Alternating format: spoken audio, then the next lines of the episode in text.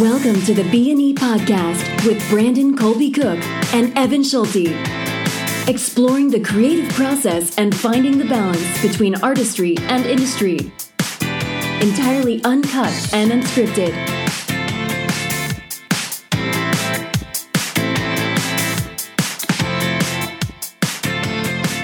Hey, Evan.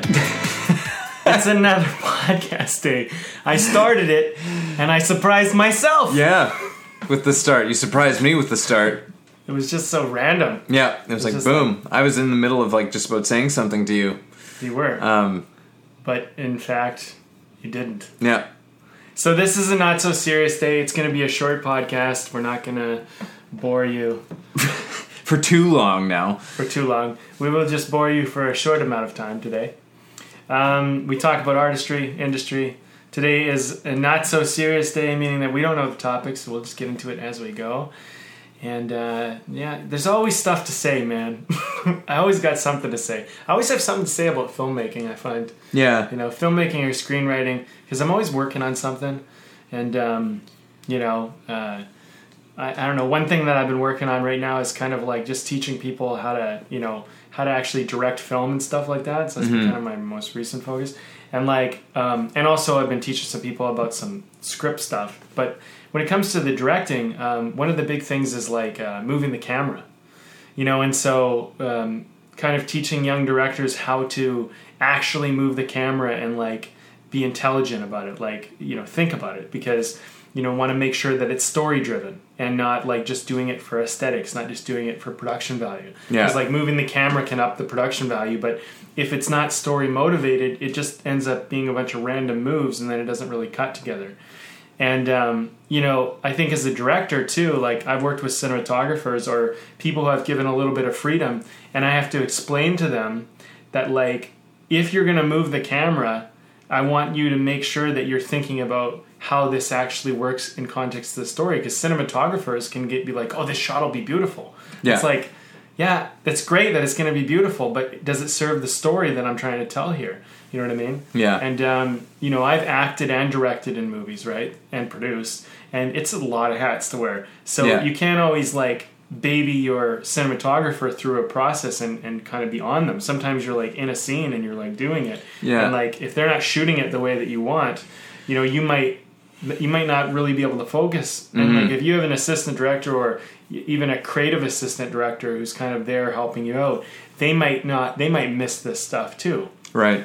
And so, you know, I'm really kind of because I'm getting more into directing myself. So as I'm teaching, I'm also kind of evaluating my process and like going, okay, oh yeah, I want to make sure that whenever we move the camera, we do so purposefully and story Yeah. motivated, character motivated, not Totally. just aesthetics and production value motivated. You know, I think that's where sometimes having like having a good storyboard put up, like your your shots. Like I know, like um, Martin Scorsese, he he still draws all of his his own shots out. He does his own like shot list and he draws them out himself. Right. sits down because he has such a specific thing in mind. But you know, he still continues to work with like, I mean, from like the, some of the best, but still like people that I'm sure he trusts. Yeah. You know, to do it. You know, like to for one, he's already laid out, down like a nice framework for everything. So, um, but I think working with somebody like working with people that you value Yeah. and admire is like is like probably one of the best ways that you can do it because I mean,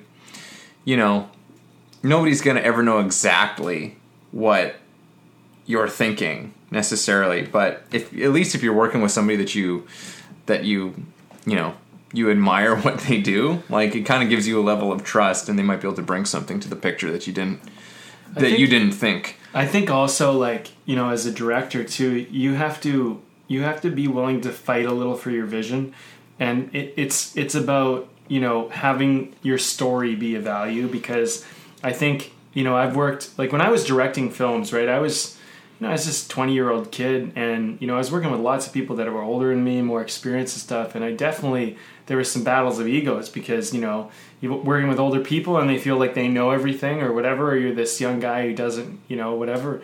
And um, it's interesting because, you know, uh, it, it's important to fight for the value of story and character because like you know you can get a cinematographer who's just trying to pad their demo reel, so to speak, with your show, right? With Mm. Right. your project, and so they're just trying to get in some aesthetic shots so that. Because they have this, they have a vision for how pretty they can make it look, and I'm like, Right. I don't care if that shot's more pretty.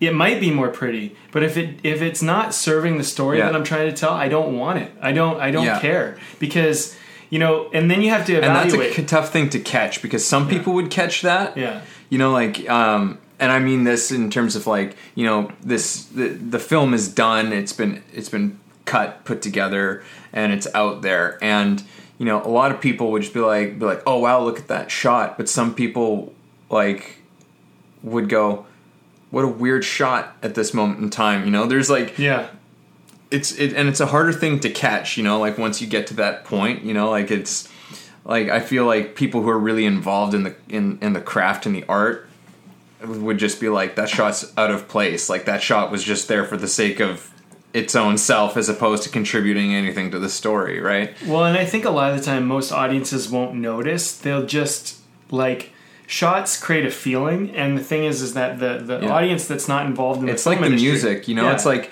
like a soundtrack to a movie Yeah. people are probably more familiar with how a soundtrack can affect you know like a film and the tone and feel people probably have a better understanding of that i don't think people a lot of people are necessarily aware that the shots actually played probably just as big a part in it as the music does. Well, they- you know but it's do, just like yeah. you're just kind of you- you're just always kind of watching it you know? It's like you don't you know like it's it's a harder thing to again it's kind of a harder murkier thing to pin down.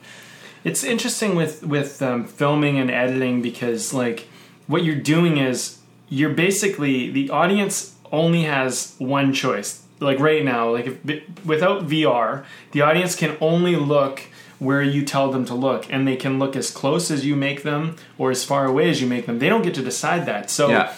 Uh, we are trained audiences. We accept that if the if the filmmaker wants us to look at a wide shot, that we accept that. We don't fight it. We just go, okay, well that's what I'll do. I'll look at this whole you know big scene Yeah. because they're giving me the wide shot. And when they give you a close up, you get the close up and you just accept that yeah, I should be looking close at them.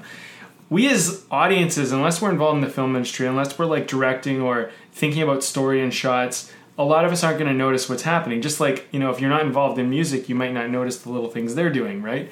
But the thing is, is that you can kind of, um, you can get away with with shooting your film, and the audience doesn't know why they don't like it or why they're not. You don't know why they're not responding Yeah. to it, but it's because you put them in positions that they don't want to be in and aren't really the smartest positions to be in or the best positions for them for the story and character. Like for example, here's one thing I always see. This is more of an editing problem, but right um, you have a dialogue scene. Two people are talking, and one person asks someone a question. And they ask them like some big question like, "Did you sleep with my wife?" Now, when when that person asks that question, we don't want to see the person that asked that question. We want to see the person that the question is being asked to.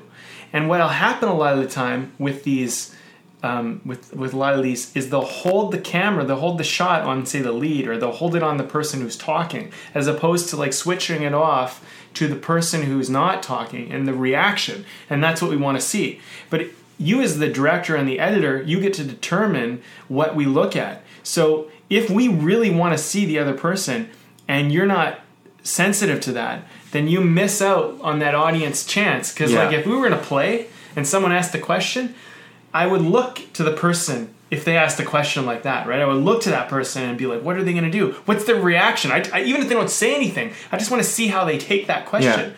So Yeah, it might I be in the middle of a monologue for the other character, and they don't even Right. answer, right? Yeah, I mean it's it's interesting because I, I don't know actually because it's again it, it all everything kind of demands a different Well, it depends what you're trying thing to do. you know to what you're trying to do Yeah. you know like maybe it's like it's like maybe the guy who's asking already knows right? right and there's like depending on on the Well, tone see, of the film what I'm saying. what's going on Yeah. and it's like did you sleep with my wife and like maybe you want to hold the shot you don't like it's like we're not even going to show how that person's responding because Yeah. it's like maybe we as an audience we already know he did Yeah. or something right and it's like and we want to just see the guy's intensity or whatever or d- depending on what's going on or who knows if it's just like you sleep with my wife, you know, like, Yeah. and it's just like you know, there's Yes, there's totally. different How he tonalities. the question How we ask the question. I mean, is that's getting going. into into like acting and But interpretation. this is story, character driven, you know, Yeah. filming, right? And yeah, the other this thing is the art of this is the art of it, right? right. It's And if like- it's funny, you might not do a extreme close up. But if it's really dramatic, you might do a closer shot so we can see the emotion. Yeah. But if it's funny, you might do a wider shot. And so what I'm just saying is, I'm not saying there's a right or wrong way to do this. I'm just saying that being sensitive to the story and, and choosing your shots in response to what you're trying to do and understanding that like, you know, um, a really close-up shot is about emotion and a wider shot is more about physicality and Yeah. and choosing to move the camera or pick a shot because you're paying attention to what the story needs and what the audience needs to get out of your story Yeah. as opposed to just going a close-up would look really good right now. I don't really care what genre it is or what movie i'm telling it's just like let's do a close-up. You know, it, know what I'm it's it's interesting because you know I'm I'm just starting to get back into not like getting back into it, but in many ways I feel like I'm getting back into watching movies again. Sometimes I go through these things where I'm like, man, I've been watching lots of of series and episodics lately, which are great. Like there's a lot of great stuff and production value for these things have, have gone up. But there's still something like film still brings a whole new thing to the table, man. Like you know, you watch a great movie and it's still like a TV show still doesn't bring you that same thing because a film it's like if you look at an episodic like you look like there's still there's still a, a, a tighter timeline to get these things done. Mm-hmm. You know, you're creating like 10 episodes of a 1 hour, you know, program, right? Like you're like that's 10 hours of content. You don't have the time to like craft things the same way like when you're just doing like all right we're doing a one and a half to two hour picture here right and it's gonna and we're gonna labor over these like two hours for the next however many months a year mm-hmm. or something and there's there's just a, a quality to a film that's different and there's a thoughtfulness not that this doesn't exist in television because again there's brilliant television mm-hmm. but i find that just like within a lot of film like you can find this just like just stuff that's just so extraordinarily crafted. You know like the shots the sets like everything has just been so like just meticulously poured over you know every detail uh, things like the shot you know that's going to lend so much to how the how the whole thing feels. Right. You know no matter what you're doing i know like one of my favorite comic actors creators out there is um is simon pegg. And when him and uh was it nick frost? Him yeah simon pegg and nick frost those you know the guys Shaun of the Dead and and uh, Hot Fuzz and and all of that awesome comic gold. They like even for them as performers, they're not even shooting it, but they understand the shots and the editing are as much a part of the comedy as the dialogue and the acting is. Right. They see it that way. So for them, like, and that's why some of their, their stuff is just so good, is mm-hmm. because like it's not just like all right, we need to get this shot somehow. It's just like, what's the funniest way to get this shot? Right. What's the like, what angle would just like add to this? What you know, whether we push in or we pull back, like, yeah. I think that, like that whole art form is just is just extraordinary. But it's all, you know, that's the integrity of of creating, f- you know, to serve the storytelling. right Yeah. It's you know it's it's interesting as a filmmaker too because I think a film filmmaking is an interesting medium because if you're working from poor source material, it's really hard to like you know show what you can do as a filmmaker because like you can do a lot, you can do some really great like you can do some really great things but like it really does come from the script. But if you're working from a great script, like that if you are truly working from a good script that's when you have a chance to really explore what you can do with the camera and the framing and Yeah. the shots and the movement and all of this and i think like you know um, You know, I think that you have to be compelled. You know, if you're like Yeah. as a director or that, you've got to be compelled by the material. Right. You know, like if you are compelled and and and you are interested in, in the thing that you're doing and you're putting yourself into that, then I th- that I think that translates to what comes out, you know, on on the other end from when the audience is then seeing it because it's like I'm compelled because I can tell that the people who made it were compelled Right. by what they were doing. Well, and I think that you're right. I mean, I think the more compelled you are, the more excited you are about the material, the more passionate you are about it, the more you're going to find things in it that come from a, place inside of you that's hard to even describe. And I like, you know, and I think like also filmmaking is an art and a science. It's an art in the sense that it, it comes from someone's um, perspective, point of view, vision, uh, their feel, their sense of style. That's all the art. That's all personal and subjective. But then it's a science because there are fundamental practices and principles that are consistent across every film, regardless of the genre, regardless Yeah. of the style, regardless of the point of view. And so I think, you know, as a filmmaker, you know, you're you- you're it's a constant learning process. But one thing that, you know, one thing that is really important, I think, and it's a it's it's kind of demanded of filmmakers now more than ever, is that we are being mindful of how we're filming our projects. And I mean, I don't think you have to be the best filmmaker ever. I don't think you have to always choose the best shots. Yeah. In fact, you might choose a lot of shots that aren't even the best. But if they are coming from a authentically like story driven, motivated place, even if it wasn't the best shot you could do, but you thought about it in context of story and character, you're probably okay, or at least genre. you Yeah, know? and you're probably you're you're doing more than a lot of people are doing. Right. Because if you're just capturing content and trying to make it look pretty, then I just think like you're going to have very shallow work, right? Yeah. And it's going to be kind of discombobulated in the editing room because it's not going to necessarily like you might have a magic editor that kind of can figure out how to work it, but like they're still working from a crap source material because the editor works from the filmmaker's source material, right? Yeah.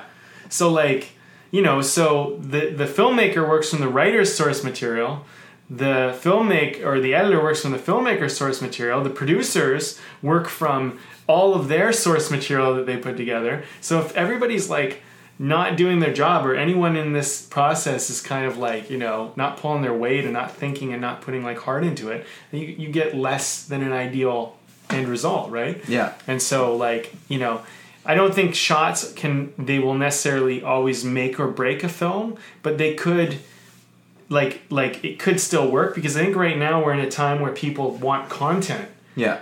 But I think we also have a lot of content to choose from, and we'll be pretty quick to be like, yeah, that was crap. I'm moving on It's to the like next you thing. want thoughtful content. Yeah. You know, and that's kind of what this is like. And we're just using kind of like cinematography as as a vehicle for having this conversation right now. But Right. this is this goes for every single process and whatever whatever you do. You know, like in um like in music I've been like I, I went and re sort of um, mixed and sort of mastered a song I recorded with with with my buddy. And you know there was things that people brought to the table you know it was like and and that's kind of part of where it comes in where it's like okay well what was like what was this song all about? Where where you know I want to take this how do I want this to feel? And so that's when you start tweaking things. It's like it's like oh yeah let's bring that organ up a little bit more like in this part. And then we'll bring it up a little bit more when the when the chorus comes the third time through. Right. you know like there's just eh, it's all to to fuel sort of the the feeling maybe like music is maybe a little has a couple of maybe subtle differences in the sense that it's like sometimes you're just kind of operating more out of a feeling Right. as opposed to um well what's the story of this song right? It's because like the song's like well it's not so and it's not that it isn't a story but it's not like you know a story beginning middle and end type of thing in the same way.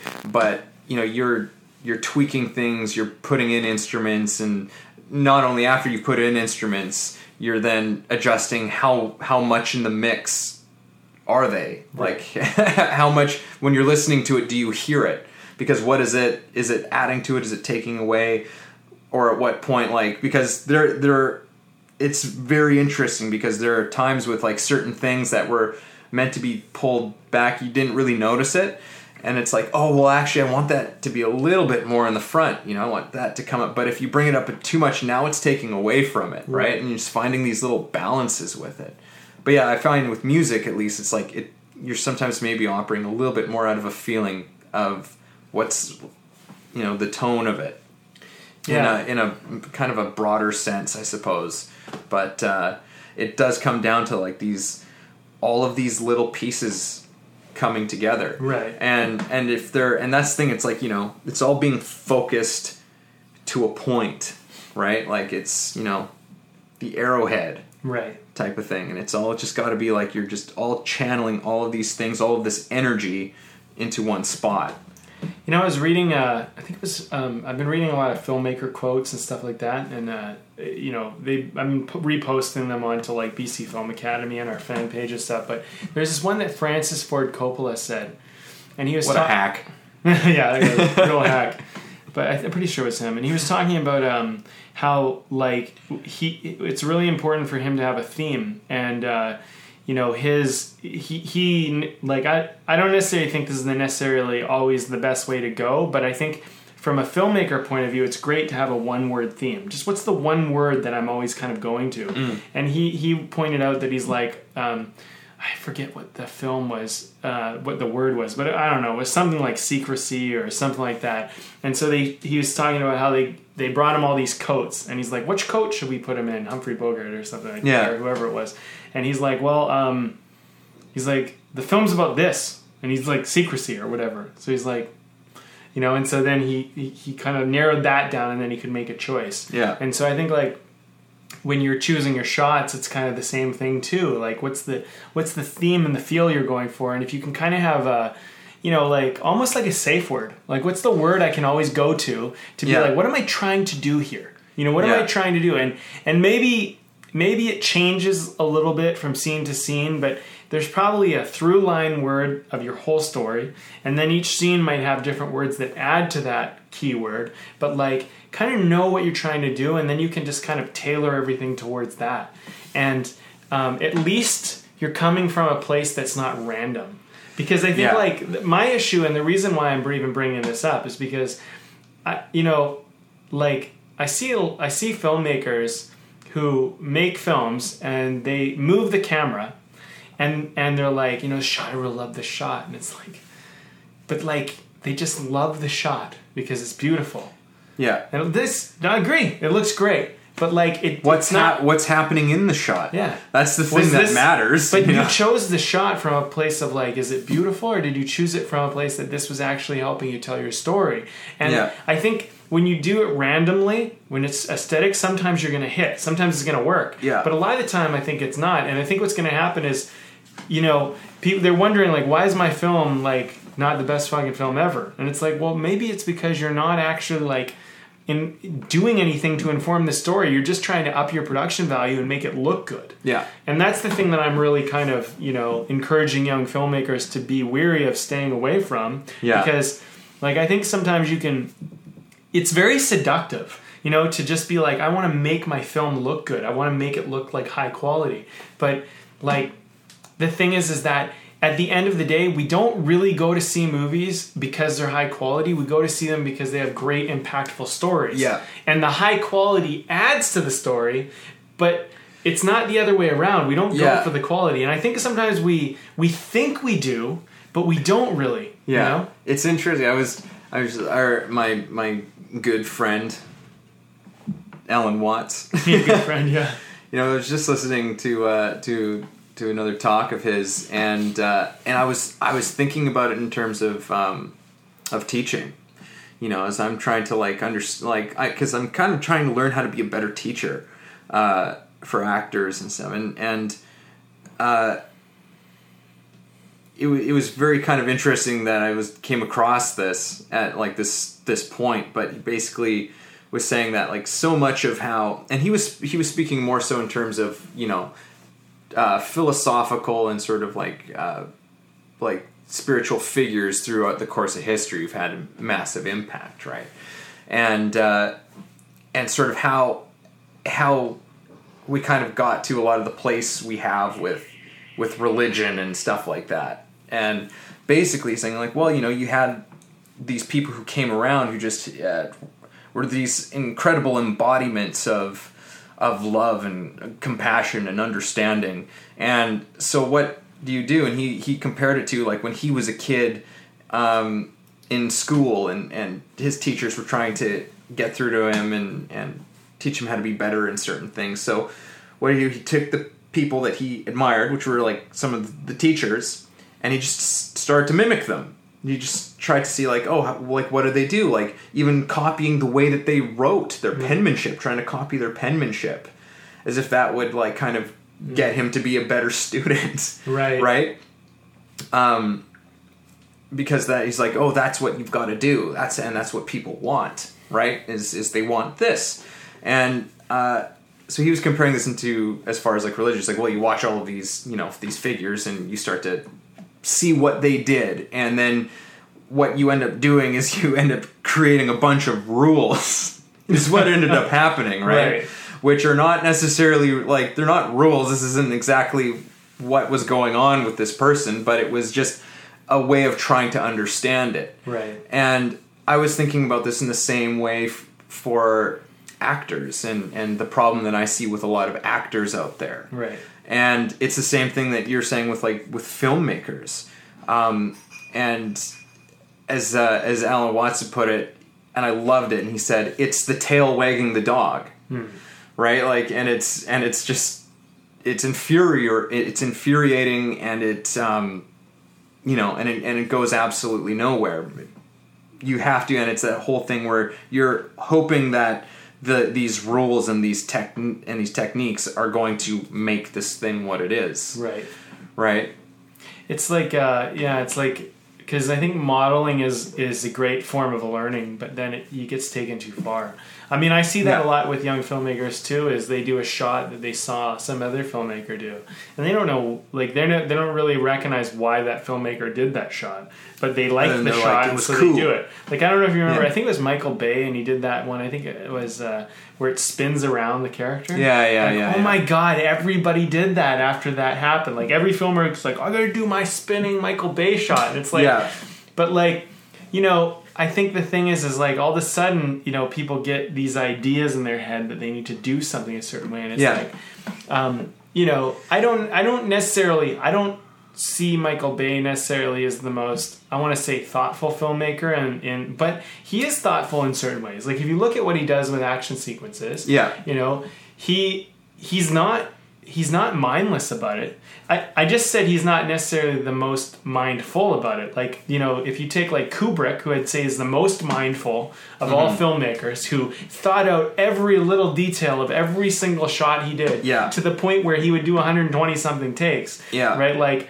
this guy was meticulous to a degree that's probably almost too far. that's almost like obsessive yeah But you know, um, Michael Bay, I don't know if he, he, I don't, I wouldn't necessarily say he's like in the same category as Kubrick, but like with at least being that selective about how he Yeah. chooses to shoot. But he's effective directors. in what he does, and Yeah. also the other thing too is in his style, in his way of making a movie. Even if he's like, I want to make the coolest movie ever, he's like authentic about making the coolest movie ever. Like you, Yeah. it might not be the most artistic film, but he like really consistently sticks with his his style and he knows his brand and he delivers on it.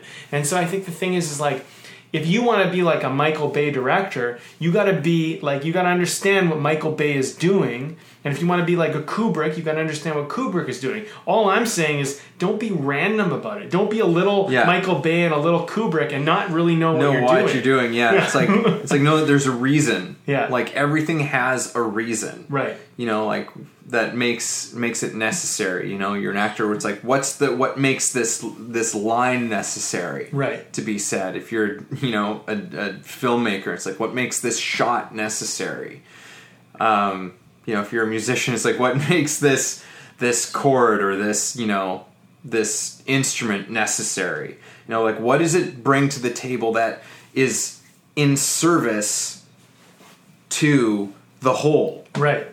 right because if it's not in service to the whole thing then it's bullshit Right. like it's pretty like it's almost always bullshit yeah. you know and if you can't think of a, of a good reason for it then you've got to either actually think of a good reason for it or you've got to ditch it Yeah. I think so. I think it's really just that simple. And I think it's like, you know, um, it, it, you know, I think if you're trying to tell a story, you're trying to make a movie. I mean, it's different. I think if you're trying to shoot, like, say, a proof of concept or something, where you're, you know, you you, it's not necessarily the story is a little bit more like a trailer. It's a little more like disconnected, shot shot. You still need to figure out your feel, but you don't necessarily have to tie things together as much. But like, you know, like the way a thriller is shot, the way a comedy is shot, the way a drama is shot, horror film, they all have um, you know different ways of being shot and and it's because of the nature of the narrative you Yeah. know and when you understand the narrative then you can choose your sh- shots in a better way and i think the same thing goes for probably music or painting or anything i mean it's like you know um, y- you know if you were doing like say uh, um, I don't know what like charcoal painting, right? You're not gonna, you, you know, you're not gonna all of a sudden put like regular pastel paint or you know or whatever other type of paint onto your charcoal paint unless you had this idea of combining charcoal and combining some other type of paint and figuring out how to put these two things together. Um, but if you're just kind of randomly doing it, you might stumble across something, and that Yeah. if that's your goal, that's fine. It's like artistic, experimental, sure. Yeah. But like, It's more of an exercise. I think the other thing too is like we talk a lot about the the balance between artistry and industry, and I think like you know if you want to be a artistic filmmaker who can also work in the industry, or an industry filmmaker who can also be a little more artistic, you need to figure out how to do more than on the industry side just capture the thing, and on the artistic side more than just doing something that looks neat. You know, Yeah. you need to figure out how to make them actually kind of have a relationship with each other so they make sense and at least they need to make sense in your mind and i think if you're ever going to do a shot for aesthetic you should be like am i like can i can i sneak this aesthetic shot in for one if you're just do, like is there a reason why it could work to like make it make sense?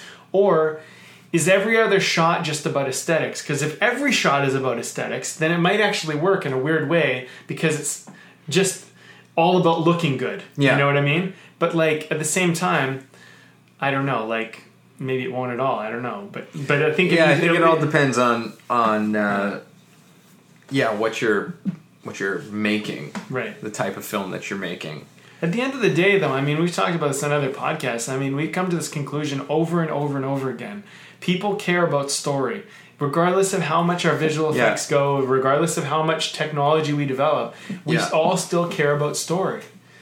Well, I think of like I think of of um, who I think is one of the one of the great directors out there right now, uh, French Canadian director Denis Villeneuve- Villeneuve, um, who did Arrival and um, uh, uh, I was about to say Serpico, Sicario, Sicario. and Sicario, and and he's done the new Blade Runner movie. I mean, I know he works with the same like like DOP like all the time because obviously like we talked about, he has a good trusting relationship. But I think it's also because it's a partnership, you know, Right. because he's trying to tell a story in the most effectual way possible. I think of all his films are so visually striking, but they all bring something to the story that mm. like just kind of pulls you in as an audience member. Like you know those some of those shots in Arrival, like they're they're not for no reason. You know, I like I think of like that one shot, um, like early on,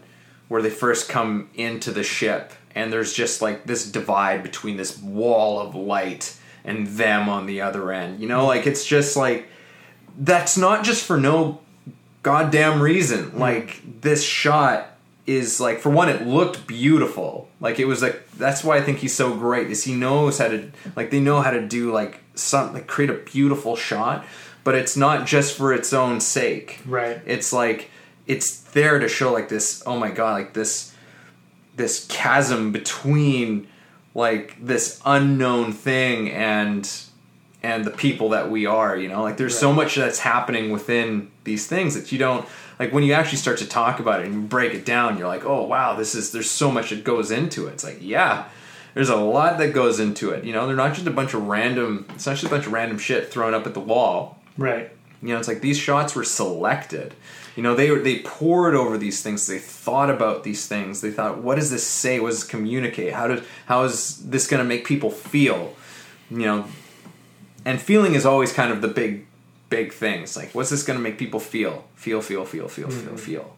Throughout the whole thing, right? Because the ideas and the and the sort of a lot of the intellectual side of the story should probably have already been dealt with in the script. Right. You know, the ideas are being spoken and being communicated. Now it's like, okay, now you've got to somehow get the feelings, get because like it's really through artistic medium and through emotion that we are able and we talked about this on another podcast which is kind of the cool thing about art and what's there it's like it's there to give us an emotional connection to ideas Yeah. you know for us to more fully understand something rather than just being told something Right.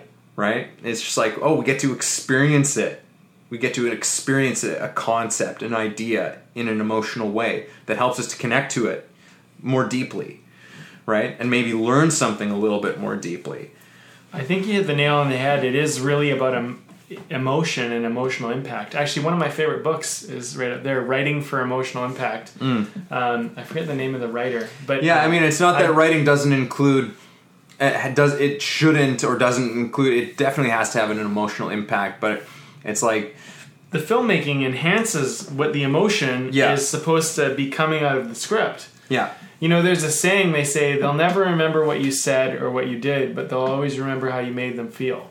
Yeah. And that is that is film and art. That that's what it's all about. It's like if you feel it, you'll remember it. It will matter to you. But if you don't Yeah. feel anything, it will be like there and gone like Yeah. nothing. And it's what you felt. I mean, every memory we have, every memory in our own life, the reason why we remember most of the stuff we remember is because we felt something. Yeah. because it it mattered. It made an impact.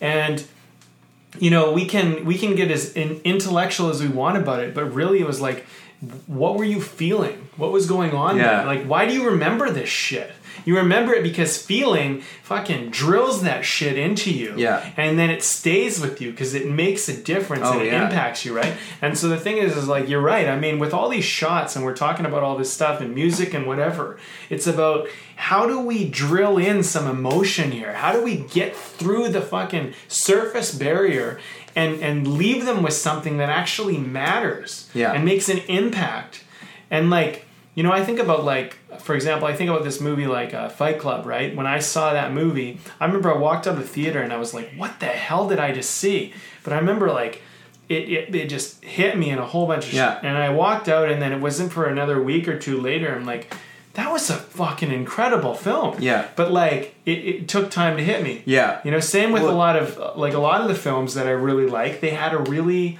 like profound emotional impact in one way or the other Yeah. Yeah. And it's like and and that's kind of the way to really and it can be kind of a confusing it can kind of screw you up a little bit, you know? Um where it's like something hits you hits you on an emotional level. Um, but it kind of goes against what you think or what you believe sometimes you know it's like when there's a character like the, you know something like breaking bad you know like here's this guy here's walter white and what happens to him throughout the course of that story you're like you know there were times when i was just felt so disappointed you know and sad about what was happening you know and and and upset and whatever but it was because it like it was screwing with me because because I just there were actions that he took that I just disagreed with. I'm like, no, and I just part of me says like, no, you're this what you're doing is is wrong, but at the same time, I feel so much compassion for you. You know, and all of it, and I'm like, ah, like, yeah, it's like your head and your and your heart are trying to like make sense of everything, right? Right. And I mean, that's kind of the cool thing that like art and, and especially through storytelling and storytelling mediums, it's amazing because it's like you've got this idea which was, you know, the the writer who had an idea. There was an idea that they want to communicate through these characters and what have you. Sometimes it was a feeling. Sometimes, again, more so like maybe in music, there's a feeling that you're trying to just express in words and and and through music. Um, but then it's like you have these people who are then trying and and you have the audience on this other side of it and it's like now we're just trying to connect you together hmm. in some way, you know, and that's usually through the emotional parts of it all, right? You've got a cinematographer, you've got a director, you've got actors, and when they're all working together to try and like connect an audience to this this thing, this idea, this feeling, right? And everyone's in service to that thing. It's like it's really it's like we're all just trying to reach into you and find a connection. Hmm. You know, like we're it's everyone's just a connecting line to this idea. You know, and trying to do it in the deepest, most profound way that we can possibly get to. Right. You know, and that's kind of part of the struggle of of art, you know, and you're like like did we do this the best way we could have? It's like, well, you'll never really know. Yeah. But you make your you know, you make the best fucking attempt that you can. Right. It's always about the attempt, you know. Art's never really ever about the you know, the art part of it isn't ever really about the f- the end product. Right. It's really all about the attempt that happened in making it. Right. Yeah. and where everybody's head and heart was at when they were doing it, you know?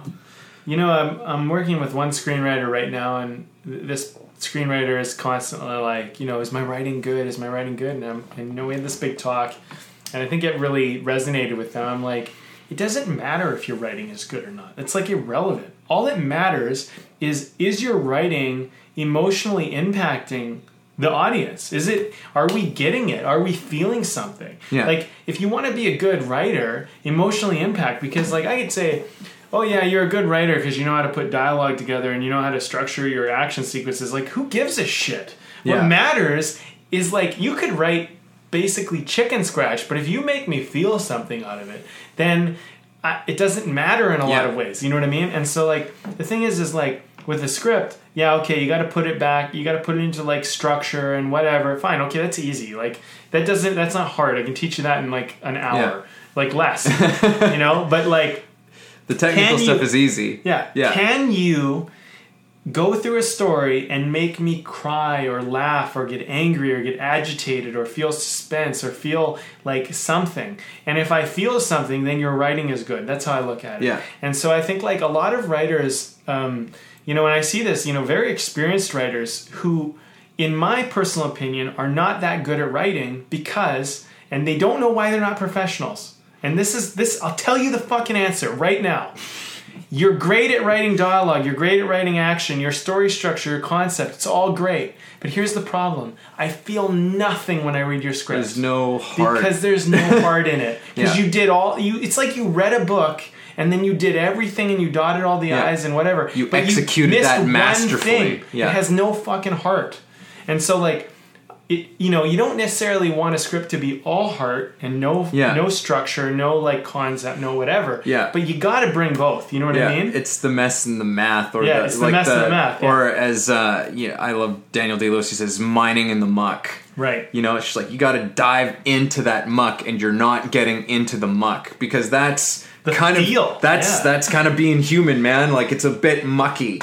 You know, Well, that's it's what not being perfect. human is, is human is exactly feeling. and that's the thing is like then like you know something that's just com- all complete. You know, perfect structure, and if that's all it is, we go.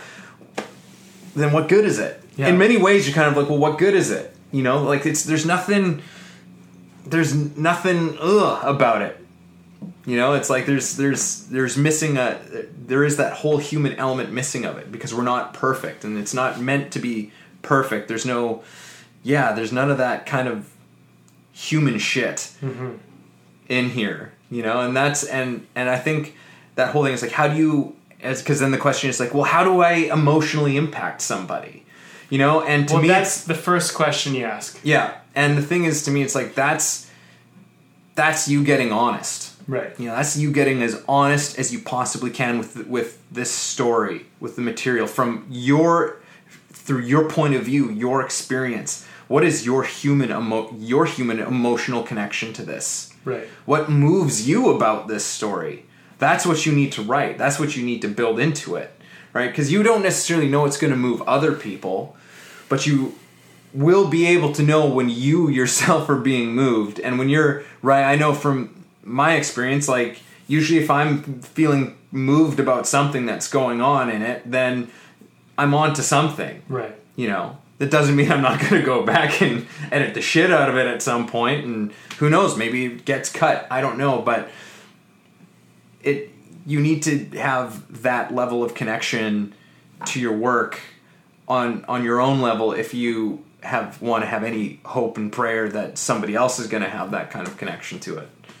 Well, yeah, I mean, like, I think there's so many scripts out there. Like, just talk about scripts for a second. There's so many scripts out there, and you know, you'll you'll hear you read in a lot of writing books, and you you know you, you hear a lot of like, I don't know, I want to call them amateur screenwriting teachers because they don't actually work in the industry, but they seem to be teaching everybody about screenwriting. You mm-hmm. know what I mean? It's like they they talk about all the right things to do to write a script, but they don't talk about how do I make someone feel something. And the thing is, is here's the thing about feeling is like I don't I don't know if I can necessarily tell you exactly how to do it like with like a like a paint by numbers model because it doesn't work like that. I No. would say read this book Writing for Emotional Impact. Read that. That will help because he does one of the best jobs ever of like helping someone understand how emotion works in scripts, but like what you need to do is you need to go okay like what what agitates me what hurts me what makes me angry what you know touch with your feelings and then go okay like how would i kind of communicate that? Like you know what was it about that? And you got to kind of break down your own process. And i think the thing is is like we live in it like the hardest thing for writers right now this is this is my theory on why writers and even a lot of artists struggle is that we're in a society that constantly tells us to mask our feelings. And i mean i, I get caught up in it too i do the same thing. And it's like you know you're not feeling good watch tv eat something you know buy something do something. Just feel good all the time. And so every time you're like feeling something take a pill for that. You know do all this shit right? Yeah. and so um, you know uh, check your phone.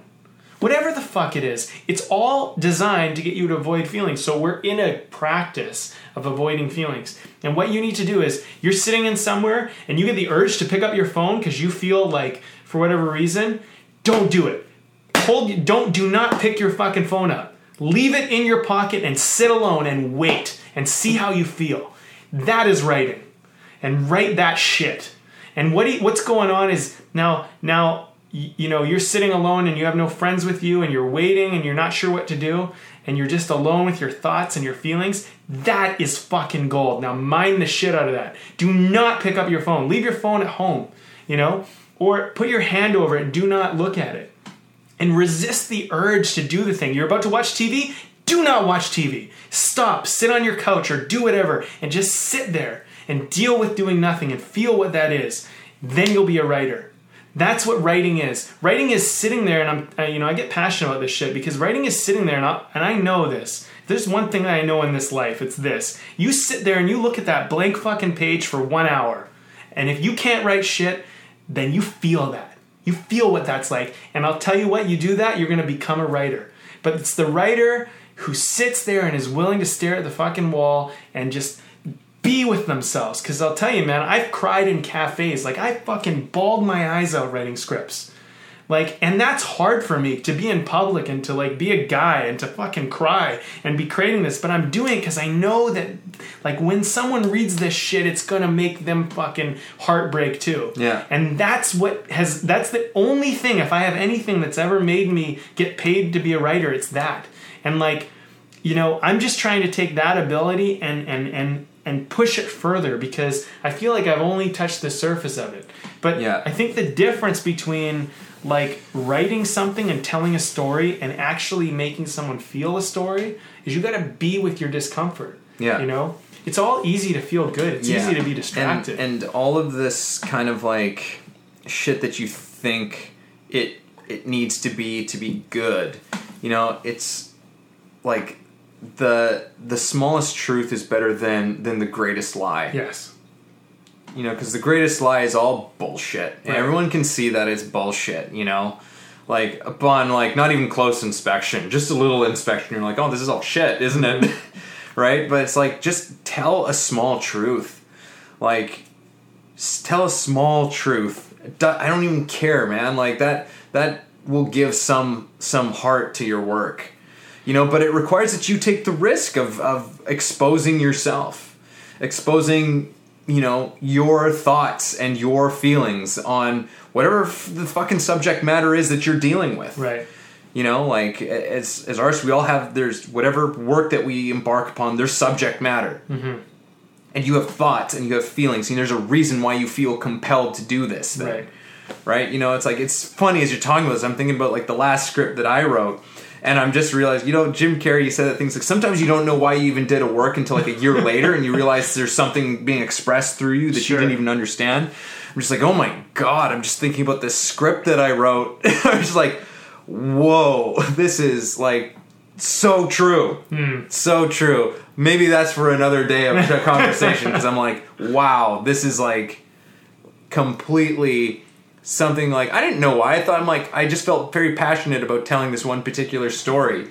But there's so many elements that are going on in this story that I didn't even necessarily fathom, you know, I wasn't consciously aware of. And now I'm seeing and that's kind of the funny thing is that like there's all of this shit and you usually uncover it as you go back over them you know later on and you start to see it's like oh wow how did i do that you know like you don't even understand how you did it. It's like this is just shit that was going on subconsciously for you. Right. you know that just kind of made its way into it you know and was like exercise out. It's like that's kind of one of the the most awesome miraculous parts of of you know creating with authenticity and honesty mm-hmm. is that you discover these things you know upon further examination or going back through it or doing that rewrite or whatever it is you know you're just like oh wow i didn't even realize what i needed to communicate. Yeah. you know like but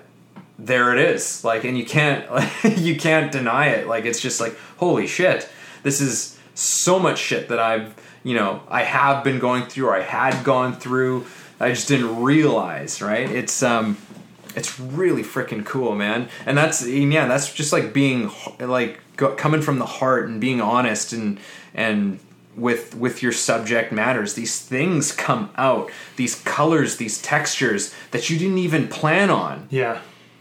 You know that's kind of and that's kind of magic because there's the shit that you plan on Yeah. you know there's shit that you conscious and that's kind of like your focus you're like okay and you need that Right. and you're just like this is what i want to say this is my theme you know and I, i'm compelled to to tell this story right and then as you start telling this story and you're like okay well you know oh, okay there's this character and there's this character and there's this character you know they, they all start to kind of come in to to fuel the sign. then all of a sudden you start to realize I didn't realize what was going on with these characters and how they were actually they're communicating all of these other ideas that I didn't even plan on communicating. Right. You know, but that's that's like you don't get that when you try and hold and contrive everything. That's when you don't allow yourself to get into the muck of your you know humanity and your honesty. When you're thinking too much. When yeah, when you're just trying to trying to plan and just make everything structure. Yeah. You're trying to make everything just a just a cog in the machine, you know? Just like when it just becomes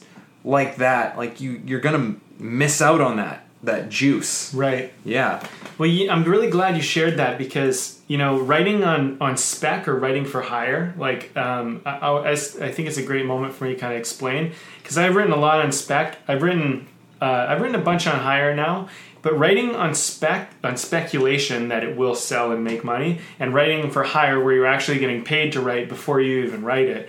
Um, is a different experience. And the thing is, is on spec is actually i find pretty easy because i can do that process you're talking about where i can just be like in my heart i have a story to tell and i, and I don't know why and i'm going to take my free time and i'm going to write a script. You know what i mean? Like i want to do it. But when you write for hire you have to kind of um, you know, well, it depends how you get it. I mean, I, am sure it's different for different writers, but for me, usually I get handed a concept or an idea, and then I have to, I have to make it my own kind Yeah. of thing. Um, that's a little bit different because I have to find what inspires me about it, which is a kind of it's weird because it's backwards because usually when I write on spec, I'm inspired to tell a story, and so then I come up with a story. With this, the story has been come up with, so now I have to find inspiration to what's already. Been, it's weird. Yeah. It's like backwards. So it- Yeah. it's harder to write on hire. So, uh, like for all those writers out there, and I'm sure there's a lot of you who are listening, like um, you know, when you're writing on spec right now, before you're hired, you need to learn how to on your own from your own heart call from that because when it, when you write for hire and it's not your own necessarily your script, if you want to do that road, it's going to be harder. I, I don't know how to explain. It's just not Yeah. the same because it's like I think that the challenge is, is that you know, and the thing is that you, you in many ways have to have a greater level of of trust in yourself. yeah, In in a lot of ways than like doing your own stuff. Like you have to and that you've been hired because you bring a certain thing to it, you know, and even though they want you to write a certain story, you still have to go, okay, I understand that you want me to write this story, and I'm going to write this story, but you have to understand that I'm ripping the story away from you. yeah. Like and that's the hard lesson that's I've had to learn. that's yeah. the end. That's and and I, I get that you know because you're like oh shit you know I gotta please you know like you there's more of that feeling of I've got to please these people because they want this story, but you have to trust like well they hired me to do this story so I've got to bring me to it right. and that might mean um you know like maybe you've got to like make a couple of choices in there that you're not quite sure how anyone's going to feel about it but it's it's how you feel about it right? You still have to come back to that place. Yeah, it's an interesting it's an interesting process. yeah.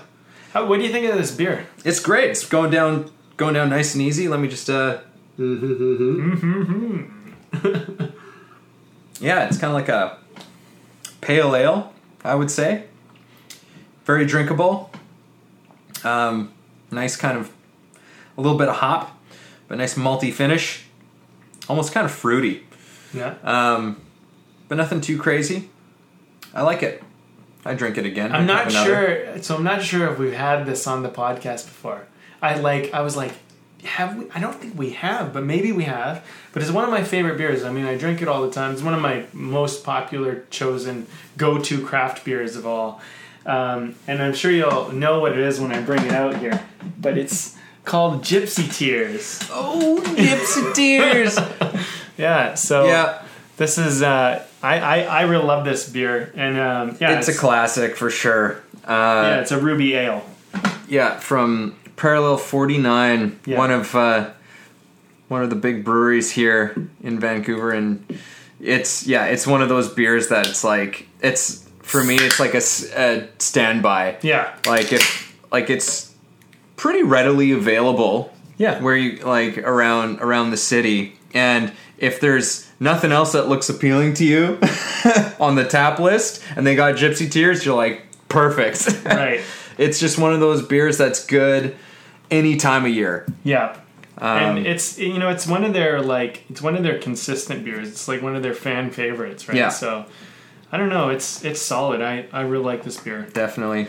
And yeah, I don't think we had it before. I'm not. Maybe, Yeah, I'm not sure. We may have, but it doesn't matter. Yeah, you I mean, you know what? There's nothing wrong with repeating a good beer. A good beer. you know? Absolutely. Um, Um, so, uh, shall we wrap this baby up? Yeah, sure, This is kind of a quick one today. yeah. No. Let's do it. Um, okay. Well, uh, I don't know. What's the what's the takeaway? I mean, we talked about filming. We talked about honoring the story, and we talked a lot about emotional impact. Um, those were those were the key points that I really took away from it. Yeah, like to me, it's like this. This conversation has been about like what is fueling your creative decisions. Like Yeah. you know, like where are you working from? Like, are you working from that you know that juicy, authentic, honest place of of you know feeling inside of you? Doesn't mean you don't you abandon the structure. Doesn't mean you abandon the technique, but you know, uh, you know, you are wagging the tail. Tail's not wagging you, right? And if the tail is wagging you, go back to square one. You know, go back to the start, and you know, find find that connection because um, there's just like, yeah. I mean, I, I feel like we we talk about this so often on the show, but it's that's usually when you're when we're stumbling across something that's got at least a grain of truth in it, you know, which is you know to to be honest and to and to be vulnerable, say something, dive into that muck. That's to me like that's what I'm getting out of this. Like, yeah, you gotta like learn the learn all the technique, learn learn it all. That's so wonderful, but just remember that that is not the place that you work from. Right. Yeah, Yeah, that's the technique. I think the technique helps. Like emotion's chaos, and I think the technique helps you keep the motion in line. But if you don't have- Directs it. yeah, but if you don't even have any emotion, it doesn't matter how in line you stay. So I think, um, you know, what I'm kind of taking from this is um, kind of almost like emotions like, I don't know, I I don't know how to explain it as other than maybe it's like pouring a bunch of gasoline everywhere, right? It's just like fucking, it's just like ignited, right? And it's Yeah. like, it, and it's like everything is catching fire.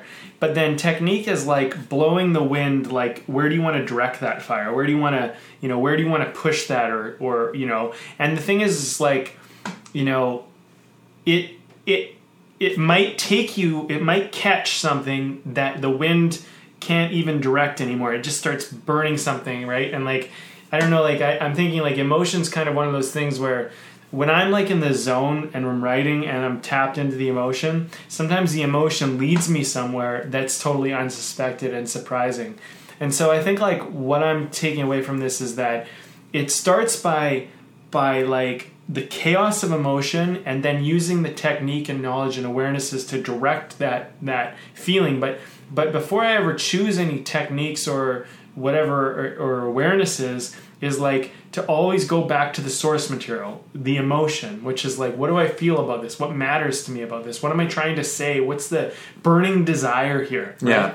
And so I think like what I'm going to do as an artist just going forward is before I do anything, before I write, I actually got to redo uh, an outline for a script tomorrow when I sit down tomorrow in the morning, I'm just gonna really be like, what do I feel and what what like what is it about this story that ignites me or like you know whatever, and I'm gonna try to amp that feeling up as much as possible.